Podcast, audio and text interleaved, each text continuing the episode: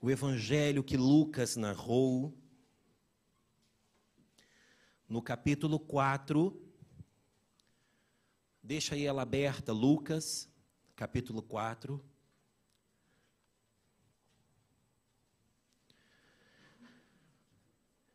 É verdade que eu e você, outrora estávamos cativos, presos em inúmeras situações, e Deus nos libertou, amém? Vamos sentir muita firmeza nesse amém, porque você ainda deve estar preso, mas até o fim dessa reunião você vai ser liberto em nome de Jesus, amém? É verdade que Deus nos livrou de muitas coisas, E é verdade que ser livre é muito bom. O mundo não conhece essa liberdade que nós temos. O mundo acredita que essa liberdade é uma prisão. Tem muita gente que acha que a fé, que a religião, ela aprisiona. De fato, a religião aprisiona. Mas a fé liberta. Eu posso aprisionar você. Se eu não me doutrinar, se o Espírito Santo não trabalhar em mim, eu posso aprisionar você. Mas a sua fé em Deus te liberta. A fé é libertadora. Nós somos livres. Ser livres é muito bom. Eu olho para mim e penso onde eu podia estar. Tanta desgraça que eu já fiz, tanta coisa ruim já aconteceu na minha vida. Eu tinha tudo para não estar aqui hoje sequer. Mas Deus me deu liberdade e graça. E eu estou aqui. Que bom. E ser livre é ótimo. Só que Deus não escolheu você apenas para ser livre. Ele quer transportar você de livre para libertador. Sabia disso? Você não existe só para ser uma pessoa livre. Você existe com o propósito de libertar outros. Fala com quem está do seu lado assim: o meu propósito é ser libertador para você. Agora responde para ele assim: tem certeza? Eu não senti firmeza nisso, não. É, porque um libertador, ele tem que ser libertador. Né? Eu nasci para libertar você. Aí você vai lá e pessoa, não, então seja livre primeiro, estrupício. Vamos ler, vamos ler Lucas capítulo 4. Nós vamos ler os versos 17 ao 21. Lucas 4, os versos 17 ao 21, disse assim: Então lhe deram o livro do profeta Isaías, e abrindo o livro, achou o lugar onde estava escrito. Isso é Jesus. Jesus estava no templo, deram para ele o livro para fazer a leitura diária, e ele começa dizendo, lendo o que estava escrito no, no, no livro do profeta Isaías, verso 18: O Espírito do Senhor está sobre mim, pelo que me ungiu para evangelizar os pobres, enviou-me para proclamar libertação aos cativos e restauração da vista aos cegos para pôr em liberdade os oprimidos e apregoar o ano aceitável do Senhor. Tendo fechado o livro, devolveu ao assistente e sentou-se. E todos da sinagoga tinham os olhos fitos nele. Então passou Jesus a dizer-lhes: Hoje se cumpriu a escritura que acabais de ouvir.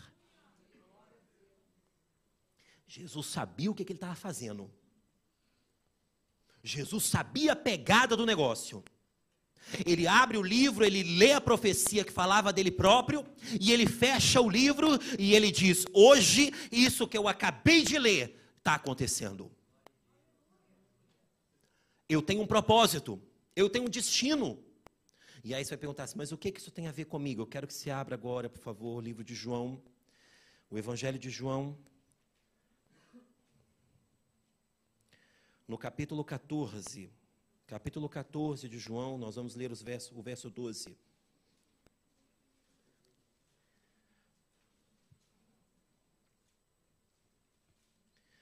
João 14, verso 12.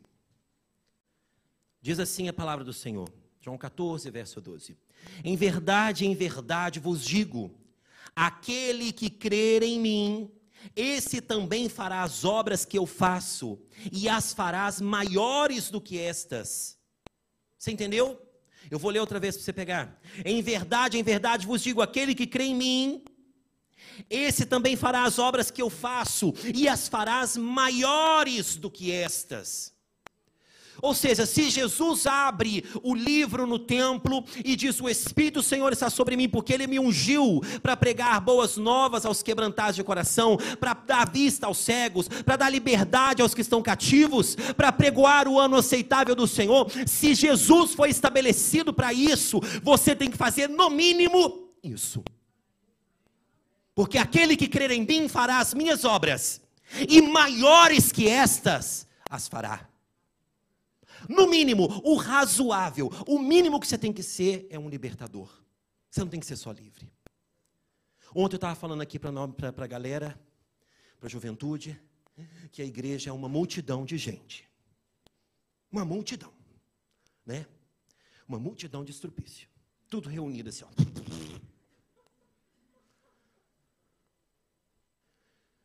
No meio dessa multidão, alguém se destaca. Não estou falando de mim. Não estou falando de quem está cantando, quem está em evidência. Eu estou falando daquele que descobre essa chave, que ele não é só um liberto, ele é um libertador. Ele descobre que essa profecia também fala sobre ele, também tem poder sobre ele, e é para isso que ele existe. Aí o milagre começa a acontecer. Aí ele se torna aquele crente chato. Você já viu aquela pessoa que você não consegue estar perto dela? Dentro da igreja, mas você não consegue estar perto dela. Porque a santidade dela é tão grande que você fica constrangido de estar perto dela. Já viu isso? Dentro da igreja tem gente que é tão crente, tão crente, você fala assim, nossa, cara, até arrupio de falar com você. Eu não estou falando da irmãzinha do coque, não, viu, irmão? Tem nada a ver com isso, não. Porque rodopiar até eu rodo aqui, você viu agora, né? Eu estou falando daquele que tem vida, que tem testemunho, que tem milagre na ponta da mão. Aquele que você fala assim, eu estou tão. Estou precisando de uma. E a pessoa vai orar para você. E a pessoa, e o milagre acontece. Porque Deus, Deus se constrange com a oração dele. Deus fala assim: não, ele está pedindo, eu tenho que abençoar.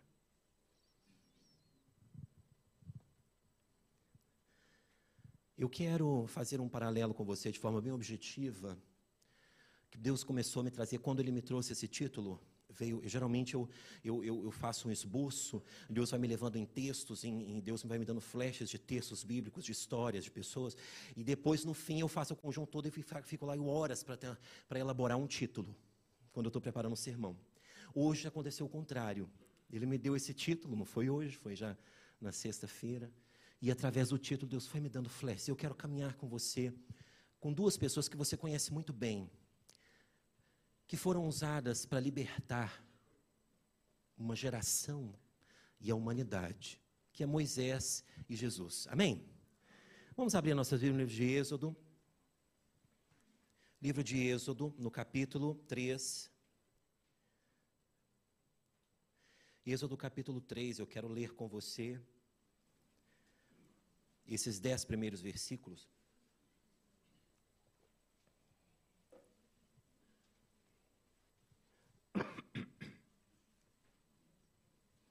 Êxodo capítulo 3, verso 1, diz assim: Ora, Moisés estava apacentando o rebanho de Jetro, seu sogro, sacerdote Midian, e levou o rebanho para trás do deserto. E chegou a Herobe, o monte de Deus, e apareceu-lhe um anjo do Senhor em uma chama de fogo no meio de uma sarça. E Moisés olhou, e eis que a sarça ardia no fogo, e a sarça não se consumia. Pelo que disse: Agora me, virei, me virarei para lá e verei essa maravilha, porque a sarça não se queima. E vendo o Senhor que ele se virara para ver, chamou do meio da sarça e disse: Moisés, Moisés. E respondeu ele: Eis-me aqui. E prosseguiu Deus: Não te chegues para cá, tira os sapatos dos pés, porque o lugar em que pisas, porque o lugar em que tu estás é terra santa. E disse mais: Eu sou o Deus de teu pai, o Deus de Abraão, o Deus de Isaac, o Deus de Jacó. E Moisés escondeu o rosto, porque temeu olhar para Deus. Então disse o Senhor: Com efeito, tenho visto a aflição do meu povo que está no Egito, e tenho ouvido o seu clamor por causa dos seus exatores, porque conheço os seus sofrimentos, e desci para livrar da mão dos egípcios e para fazer subir daquela terra para uma terra boa e espaçosa, para uma terra que mana leite e mel para o lugar do cananeu, do eteu, do amorreu, do perizeu, do eveu e do jebuseu. E agora eis que o clamor dos filhos de Israel é vindo a mim, e também tenho visto a opressão com que os egípcios os oprimem. Agora, pois, vem. E eu te enviarei a Faraó, para que tireis do Egito, meu povo, os filhos de Israel. top, né? Lindo, né? Você continuar lendo, você vai ver que o resto não foi tão lindo assim, porque Moisés falou: Ah, mas eu, Senhor, ah, mais ou menos igual você, quando Deus te dá um chamado. Você, ele fez igualzinho. Mas existe um processo, você ficar, você ser liberto, ser livre da igreja, ser crente. Isso é top, é gostoso. Se você quiser continuar a ser assim, não tem nada contra, porque a verdade é que a igreja, a maior parte da igreja na terra, desde a existência do mundo, é composta por pessoas que apenas se conteve com o fato de estar livre. Eu já estou salvo, já tenho a salvação, já está top, eu vou morar no céu, isso é maravilhoso. Então eu vou continuar seguindo meu ritual, minhas coisinhas assim bonitinhas. Agora, quando você resolve ser algo mais, são esses poucos, e hoje o meu convite para você é para que você faça parte desses poucos, em que saia desse razoável e entre no caminho que Deus predestinou você para ser. E eu quero caminhar com você sobre algumas, algumas situações que nos transformam de libertos a libertadores. A primeira coisa é que nós temos que ser heróis de nós mesmos. Claro que você não vai substituir o lugar de Deus, entendo o que eu estou te falando. Como é que Moisés nasceu? Moisés nasceu no momento da história em que todo filho de algum hebreu que nascer, se for homem, vai morrer. Aí, as parteiras tinham dó, as parteiras não conseguiam fazer isso. As parteiras às vezes iam e chegavam e a criança nascia e elas, e elas, elas ficavam com dó de matar a criança, com dó da mãe. Então elas não matavam algumas crianças, deixavam a criança viva, porque a ordem era para as parteiras fazerem esse assassinato. E aí, quando elas chegavam diante de Faraó, ou diante dos, do, do, do, dos, dos, dos, súditos de Faraó que faziam essa fiscalização, elas diziam: Oh, Senhor, Senhor, o que aconteceu foi que não deu tempo. A criança nasceu antes de nós chegarmos. Quando nós chegamos, a criança já tinha nascido. Então, por isso que ela não, nós, não deu tempo de matar aquela criança. E o faraó não era bobo nada, ele entendeu que aquilo era uma pegada. Então ele começou a lançar uma regra. Ele lançou, reformulou a regra. A partir de agora, nasceu a criança, saiu, mesmo que você chegou depois, você pega a criança e lança no rio. Moisés nasce pronto para morrer. Você sabia disso? É aquela criança que já nasce com o destino do divã. Ela já nasce com um consultório psicólogo e psiquiatra. Porque Moisés já nasceu no contexto, ele, olha, pensa, pensa na Joquebede. Ô Joquebede, Moisés. Essa música é muito legal. Vamos cantar lá da igreja um dia, né? Você é expulso da igreja um dia. Não, gente. Vocês me distraem demais, gente. Pensa na gravidez e a Joquebede assim, que não seja homem. Que não seja homem que não seja homem. Já pensou nisso? Porque eu tenho, cara, só se você, só, só se aquela mulher fosse uma, um frigorífico para não pensar nisso. Porque ela sabia que se o filho que tivesse no ventre dela fosse homem, ele estava fadado, ele ia morrer. Então o maior desejo dela era que não seja um homem. Moisés nasceu num contexto de rejeição. Moisés nasceu num contexto que ele tinha o destino dele era a morte. Ele nasceu para morrer. Ele teve que ser herói de si mesmo. A Bíblia diz que ela guardou, escondeu ele por três meses. Três meses ela passou. Penso que Joquebede é a mulher mais resistente do planeta. Porque você reclama que seu filho chora a noite toda, com cólica e tal, não sei o quê. Agora pensa Joquebede que o menino não podia gritar. Ele não podia chorar. Ninguém podia saber que dentro daquela casa tinha um recém-nascido. Então acontece, Moisés e ela. Moisés, Moisés, Três meses ela balançando aquela criança o tempo todo, aquela criança não podia chorar, ela não podia ser denunciada. Pensa na aflição. Moisés foi caído, o choro retido, o choro oprimido. Por isso que Deus fala com ele: Eu ouvi o choro do meu povo, eu ouvi a opressão do meu povo, porque eu vou usar na opressão que você viveu ainda pequeno, eu vou usar você para libertar o meu povo. Lembra, Moisés, daquele choro retido, daquele choro coberto, daquele choro, daquele choro que você não pôde chorar? Eu ouvi. Eu ouvi esse choro. Essa é parecido com a história de Ismael, quando Agar, quando a, a, a, é, é, quando é, Isaac, não é Isaac, eu acho que é Isaac, já me confundi. Isma, o Ismael é o menino, Ismael é o menino. Abraão manda ela embora, manda Agar embora com Ismael e fala assim: Olha, some daqui, porque você causou confusão. A Sara está aqui toda puxando os cabelos por sua causa e tal, não sei o que. Foi ele que era o errado, mandou o menino embora. E eles vão para o deserto, caminha, caminha, caminha, acaba a água, acaba a comida, acaba tudo. E o menino começa a chorar, já era um rapaz. A Bíblia chama, a Bíblia diz que Deus chama Agar e fala assim: Agar, levanta os olhos, porque eu ouvi o choro do menino. Deus não ouviu o choro da Agar, Deus ouviu o choro do menino, porque quem tinha promessa era o menino. Quem nasceu da descendência era o menino. Moisés tinha uma promessa, Moisés nasceu de um povo. Ele tinha o choro dele foi ouvido não por pessoas, mas foi ouvido por Deus. Ele foi herói de si mesmo, porque mesmo no meio disso tudo, ele conseguiu se achegar a Deus, mesmo no meio desse caos que parece que é a sua vida. Você pode se aproximar de Deus. Deus te ouve, Deus vê, Deus sabe quem você é. Não se perca nisso. O problema é que muita gente fica presa nisso. Sabe o que é? Passou para ser a vida inteira oprimido opresso. Fui abusado quando eu tinha três anos. Então, você já está em 40. Vamos restaurar isso. Vamos curar isso. Vamos redefinir isso. O que, é que a gente orou aqui agora? Pai, identidade. Vamos trazer de daqui a pouco a gente vai falar sobre isso. Vamos, vamos, vamos passar dessa parte. Jesus nasceu na mesma situação que Moisés. Toda criança que morrer tem que, se for homem, vamos matar, porque vai nascer um rei para os judeus. Eu não quero competição, Herodes disse. Foi ou não foi? Mas os dois cumpriram o seu papel, o seu papel. E se Jesus disse aqui em Lucas, que você, que em João, que você vai fazer as obras maiores que ele, você não tem desculpa. Por isso que eu quero fazer um paralelo entre Moisés e Jesus. Porque se Jesus fez, você não tem desculpa. Fala com quem está do seu lado. Se Jesus fez, você não tem desculpa, não. Amém ou não, irmão? Primeira coisa, você tem que ser herói de si mesmo. Outra coisa, você precisa ter a sua identidade bem estabelecida, bem formada e bem restaurada. Aí o que acontece? Moisés está lá. Diante daquilo tudo, três meses, não dá mais para esconder. O menino devia ser gordo, que nem um leitão, porque ele só ficava no colo, então o colo está perto do peito, então está sempre mamando, mamando, onde esse aquele menino. Joquebé já estava tá com quatro hérnias de disco na coluna, de ficar o dia inteiro assim com a menina, fala assim, não aguento mais. Agora, agora eu vou entregar ele à sorte. Pegou o cestinho, encheu de betume. Vamos pôr no rio. Vamos pôr o menino no rio. Vamos entregar a sorte. Mandou Miriam, Miriam, vai pelo caminho olhando. O que, que vai acontecer com o menino? Eu não tenho nem coragem, mas eu também não quero. Eu sou mãe, pelo amor de Deus, olha, vai observando o que vai acontecer aí.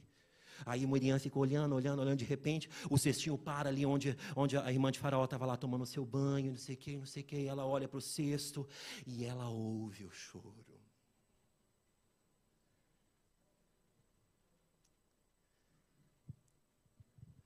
Um choro que para Israel inteiro era opressão. Para aquela mulher era libertação. Porque ela olha para aquele choro, ela se compadece aquela criança. E ela fala: Eu vou criar essa criança. Miriam esperta, viu que a, que a, que a mulher pegou a criança e que ia criar a criança, que ela fala assim? Olha, eu conheço uma mulher que tem um peito bom, viu? Grande, cheio de leite. A senhora tem, a senhora que não tem muito, assim, não deve ter leite, porque a senhora não é mãe, mas eu conheço uma, uma que é quase uma vaca leiteira. Aí ela falou assim: é, é. Então faz o seguinte: leva, leva esse menino até ele desmamar. Fica com ele lá até ele desmamar. Você sabe por quê, meu irmão? Moisés, sabe por quê que Moisés precisava voltar? Porque ele precisava de alicerce de identidade. Moisés não era egípcio. Moisés vai voltar para o palácio, mas quando ele voltar para o palácio, ele tem que voltar para o palácio sabendo a raiz dele. Ele tem que conhecer de onde ele veio. Ele tem que arder por, por onde ele veio. Sabe por que, que às vezes você está delongando num processo a sua vida? Porque Deus quer te formar muito bem nesse processo, porque ele vai ser usado lá na frente para você libertar outras pessoas. Você precisa conhecer bem o terreno de onde você está saindo. Eu acho lindo quando Davi, na hora da morte, velho, sem dente, sem nada, olha assim, ai Senhor. E Deus fala com ele: Eu tenho uma coisa boa em ti, Davi, que tu nunca esqueceste de onde tu saíste. Porque Davi, com toda a glória que ele assumiu na vida, com toda a glória, com o melhor rei da história, ele jamais esqueceu que ele era cheio de bosta de ovelha. Quando, quando Samuel chegou lá e falou assim: Não tem mais ninguém. Era um menino rejeitado que ficava lá no campo. Jamais esqueceu isso. Deus leva Moisés de volta para Moisés entender: você está saindo daqui, Moisés. O palácio não vai te corromper. O palácio só corrompe pessoas que não têm identidade bem definida.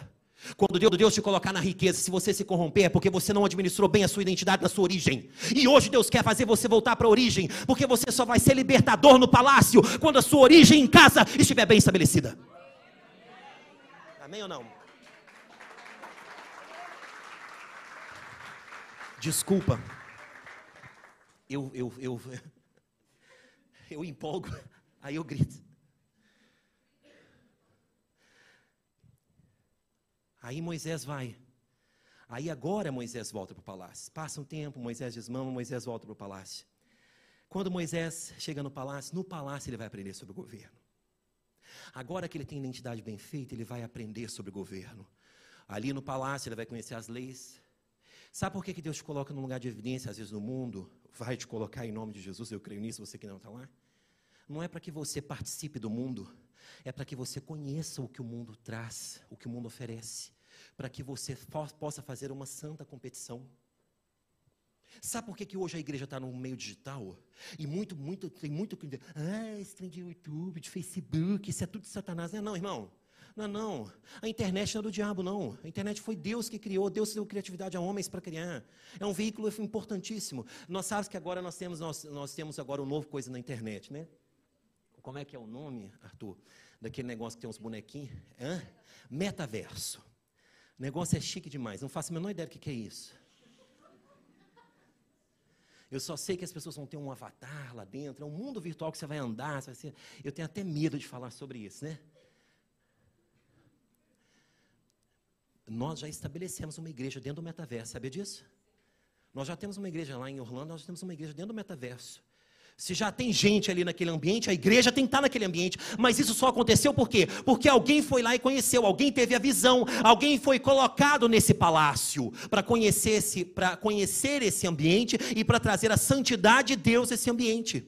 Deus quer levar você para certas posições, para certas coisas, não é para sua glória própria, não é para te enriquecer, não é para te prosperar, não é para você ser o bambambam, bam, bam, é para que você conheça a realidade daquele ambiente para você trazer um bom governo sobre ele. Você está entendendo isso? Às vezes, por que, que Deus às vezes não te deu ainda aquele lugar que você tanto almejou? Porque você ainda não está pronto para governar. Porque se calhar você ainda tem que estar tá aqui, restaurando a identidade, entendendo quem você é, para quando você chegar numa posição de governo, você está bem alinhado. Deus vai te levar para lá. Deus vai te colocar, Deus vai te colocar diante dos presidentes da Câmara, Deus vai te colocar diante dos presidentes das juntas de freguesia, Deus vai te colocar, quem sabe, perto do primeiro-ministro, junto com o presidente da República. Quem sabe você não vai participar de uma reunião do G7 depois de mim? Depois de mim. A próxima reunião do G7 eu vou estar tá lá, cara. Entendeu? Quem sabe? Eu vou fazer sete células, aí a gente vai fazer uma reunião do G7. Entendeu? Irmãos, Deus quer te colocar naqueles lugares para você exercer a sua influência santa, não é para você ser influenciado, não é para você ser corrompido. Você tem que aprender a lidar na nossa caminhada de libertado, de liberto para libertador, nós temos que aprender a lidar com lugares solitários, com momentos solitários. Moisés aprendeu no palácio todo o governo, aprendeu tudo sobre o governo. Ele aprendeu como é que come no palácio, ele aprendeu a se vestir, ele aprendeu a falar, a discursar, ele aprendeu a escrever leis, ele aprendeu a fazer, a comunicar com as pessoas, a ser um bom mordomo, a ser um bom, um bom patrono a ser um bom execror lá em cima das pessoas, a, a, julgar as pessoas, bater nas pessoas, aprendeu isso também. Ele aprendeu tudo isso. De repente ele cai numa situação que ele ainda não tinha conhecido, que é a solidão. Quando Deus te chama para uma posição, para um destino, para um propósito, muitas vezes você vai passar por um processo solitário. Não te percas nisso, não, por favor. Guarda isso que eu estou te falando, não te percas nesses momentos. Moisés olha para dois, para um egípcio batendo num hebreu, e ele vai lá e, e, mata o egípcio, enterra um egípcio lá longe, e não sei o que para defender o cara. Depois, no outro dia, ele está vendo dois hebreus brigando um com o outro, lá se esfaqueando, ele entra no meio para dividir a briga. Aí os, aqueles que eram irmãos dele, Vira para ele e fala assim: Mas quem que colocou você sobre juiz? Sobre nós? Quem que te deu essa moral? Eu estou aqui na minha porrada, sossegado, e você vem aqui ser o super-homem, cara. Sai daqui, a vez agora é do Homem-Aranha. Aí o que, que acontece? Sabe o que Moisés faz? Foge para o deserto desesperado. Porque o que era dele rejeitou. Faz lembrar alguém? Te faz lembrar alguém? Jesus Christ. Veio para que era para os que era deles, mas os que era dele, o que que fez? Colocou ele na cruz, matou ele, crucificou ele, escarneceu dele, repartiu as suas vestes, fez, lançou sorte sobre o que ele tinha, cuspiu nele. Mas Jesus aprendeu a lidar com os momentos de solidão. Moisés chega no deserto, fugido, passa ali tempos e tempos. Deus agora vai começar a trabalhar com ele num propósito maior. Guarda uma frase que eu vou te dizer: o seu propósito é maior que a sua vida. Não negocie isso com ninguém. Você existe por um propósito. Você pode morrer hoje, mas se você for bem sucedido, o seu propósito vai perpetuar. Olha o tempo que Moisés morreu, mas o povo está livre até hoje, sabia disso? Olha o tempo que Jesus morreu, mas a salvação vai ser eterna. Só está aumentando a filinha da entrada celestial para o céu. Você vai morrer um dia, mas o seu legado vai perpetuar. O que você fizer, o seu propósito é maior que a sua vida. Não negocie isso. O dia que você estiver perdido num canto, o dia que você estiver abandonado, aqueles que eram seus te rejeitarem, você vai ficar lá e vai pensar: esse momento é o momento que Deus está trabalhando coisas na minha vida importantíssimas. E de fato estava, porque Deus leva Moisés agora para trabalhar o que é mais importante: é o sacerdócio. Moisés, no deserto eu vou te ensinar o sacerdócio. Aí ele vai conhecer Jetro. Jetro era sacerdote em Miriam. Jetro era o cara que fazia toda, todo o processo sacerdotal. Então Jetro vai sentar com Moisés e falar assim: Moisés, vou contar para você uma historinha. Pode ser, ele pode. Vai começar agora, ó. Pai Abraão tem muitos filhos e muitos filhos ele tem. Eu sou um deles, você também. Louvemos ao Senhor. Sacerdócio. E aí ele teve um filho. Teve outro, teve outro, teve outro. Existia um cara que chamou José, que chamava José, José, José. Foi por causa de José que a gente veio para o Egito. Faz 400 anos que José morreu. O faraó daquela época morreu, a sua descendência morreu, e esse faraó que está aí agora é um, um um ordinário. Fez isso com o povo. Sabe, Moisés, vou te ensinar. Vou te ensinar como é que o Deus de Israel funciona. Vou te ensinar aquilo para que você nasceu, a sua fé. Eu vou ensinar o seu propósito. Está nele. Está nesse cara que criou o mundo. E aí Moisés começa a entender. E Moisés começa a entender um princípio muito grande: que o sacerdócio, você está pronto para o sacerdócio quando você entende o seu processo inicial aqui dentro da sua família. Deus dá uma mulher para Moisés. Quem é marido aqui sabe, quando Deus dá uma mulher para a gente, é ou não é, irmão?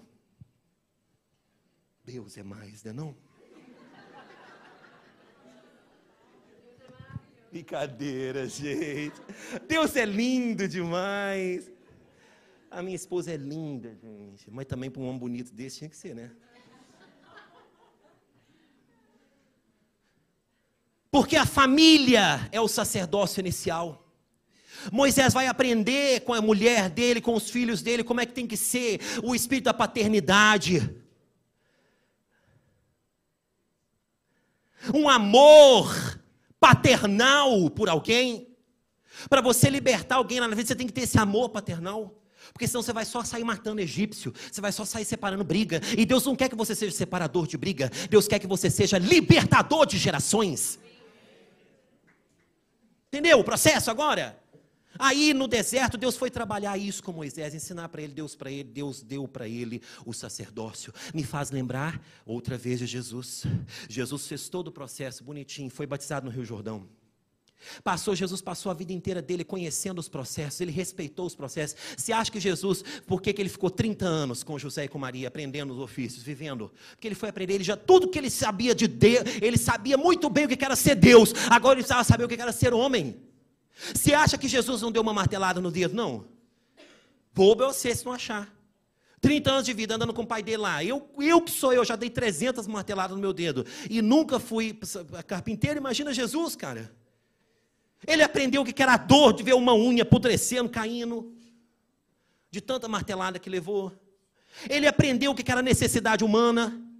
Ele teve suas raízes bem estabelecidas, ele teve uma identidade bem estabelecida. Depois ele vai, ele reconhece Deus como senhorio publicamente quando ele se batiza. Ele vai no Jordão e fala assim: Ô, ô, ô, ô, João, você vai me batizar? Não, que isso, Jesus? Eu não posso te batizar, não. Ele vai, vai se batizar agora, porque eu preciso que as pessoas entendam que meu Deus é Deus através do meu batismo. Enfia essa cabeça aqui dentro dessa água aqui agora. E ele batiza, ele levanta de lá. Quando ele levanta de lá, vem a pomba com o Espírito Santo incorporado. E ai, um algo maravilhoso e uma voz do céu: Este é o meu filho amado, em quem tenho o meu prazer. Uou! Esse aplauso é para ti, Jesus, para essa ocasião, para esse momento da sua vida. Nós não nos esquecemos dele. Glória a Deus. Jesus cumpre esse processo, Jesus cumpre essa etapa, e aí depois o que, ele faz? Ele vai para o deserto, vai se consagrar. Eu estou redundante, né? Estou repetindo a pregação de ontem, né? Desculpa. Que aí ontem eu falei sobre isso. Aí ele vai para o deserto, vai se consagrar no deserto. Lá no deserto ele passa, se consagra, se, se entrega, se separa. E aí depois que ele sai do deserto, ele está prontinho para começar o ministério dele. Aonde que ele vai fazer o primeiro milagre? Num casamento. Numa família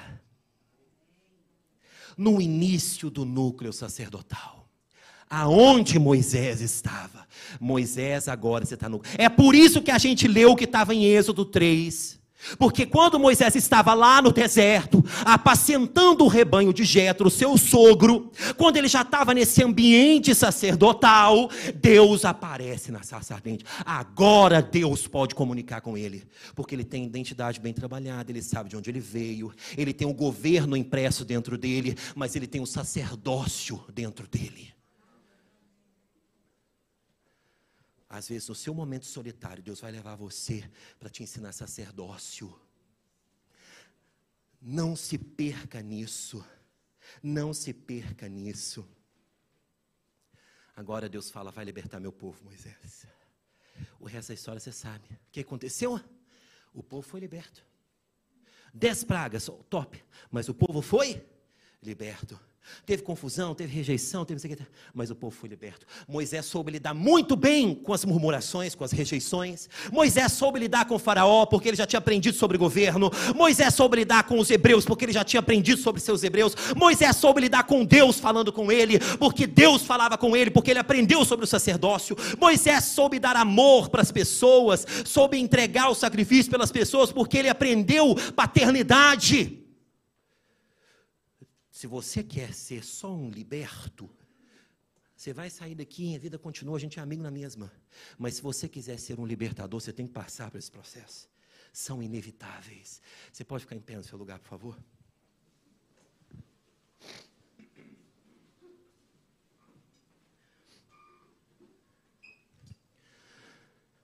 Eu vou concluir dando duas coisinhas assim. Eu só pedi para você ficar em pé, a gente vai ficar só mais meia hora falando. Brincadeira. Vou para você bem breve. Mas eu quero aproveitar que você está de pé para eu falar algo muito importante para você. Quando Deus disse para Moisés a última praga: Eu vou matar os primogênitos. Moisés, eu vou matar os primogênitos dos egípcios.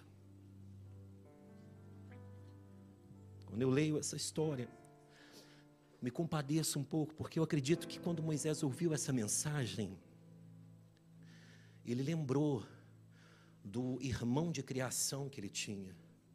É óbvio. Ele foi criado no palácio com um, um contemporâneo, um egípcio. Moisés era um homem como eu e você. Tinha sentimentos. E Deus foi categórico: a última praga, eu vou matar os primogênitos. E Deus diz assim: agora que eu vou matar os, os primogênitos, Faraó não vai resistir, ele vai libertar vocês. Atenção, Moisés, atenção no que eu vou te dizer. Quando vocês estiverem indo embora, vocês vão passar pelos egípcios, e vocês vão pedir ouro, vão pedir prata, vão pedir bronze, e eles vão ofertar tudo isso para vocês. A dor dos egípcios era tão grande, meus irmãos, tão grande, que os egípcios estavam quase que pagando para eles saírem do Egito. Pensa numa família que não tem nada a ver com Faraó. É como vou eu e você, a gente não tem nada a ver com Marcelo Rabelo de Souza, a gente não tem nada a ver com ele, a gente nem nunca viu ele.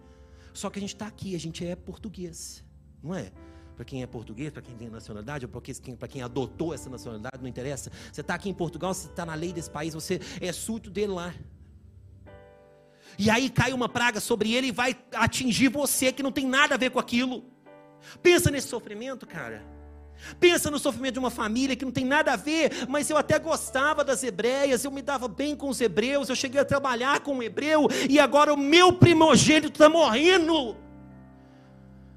A Bíblia diz que naquela noite eram gritos aterrorizantes de pais, de mães, aos berros, aos prantos pelos seus primogênitos.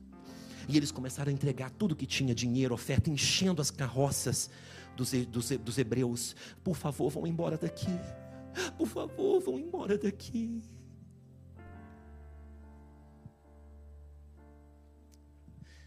Essa escola de Moisés fez uma coisa muito importante para ele. Enquanto as carroças estavam cheias de ouro, de bronze, de riquezas, Moisés ia na frente com uma caixinha. Sabe o que, que tinha nessa caixinha, nessa caixinha? Os ossos de José. Porque lá no deserto, Moisés conheceu um homem chamado José. José tinha dito assim lá no passado: Eu não quero morrer no Egito. Eu não quero passar minha eternidade no Egito. Guardem isso. O dia que vocês forem libertos, levem os meus ossos para Jerusalém, porque eu quero estar em Jerusalém no dia do meu Senhor.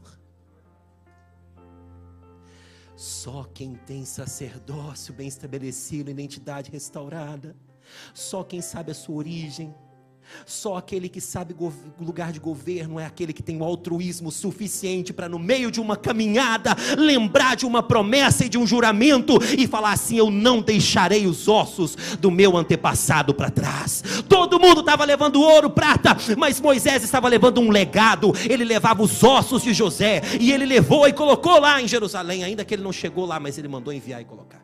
Ele cumpriu a palavra, ele cumpriu a promessa. Jesus Cristo na cruz do Calvário, ele olha para a humanidade e fala assim: Eloi, Eli, Eli, Eli, lama sabachthani. Deus meu, Deus meu, por que, que você me desamparou agora? Mas dele está. Está consumado. Eu vim para isso. E eu estou me entregando por isso. Enquanto todo mundo celebra a morte dele, ele estava celebrando a vida que ele estava entregando para aqueles que estavam celebrando a sua morte. O mais importante, o mais importante que você vai levar, o que vai fazer você ser um libertador de gerações, é quando você conseguir entregar para pessoas, para as pessoas, aquilo que ninguém te deu. É quando você levar as pessoas para ambientes que você próprio nunca pisou neles. Hoje Deus quer tirar, nos tirar desse ambiente e nos transformar de libertos, meros libertos, para libertadores. Você pode orar ao Senhor, nós vamos cantar uma canção. Enquanto isso, fala: Deus, me transforma, me muda, me transforma, Jesus.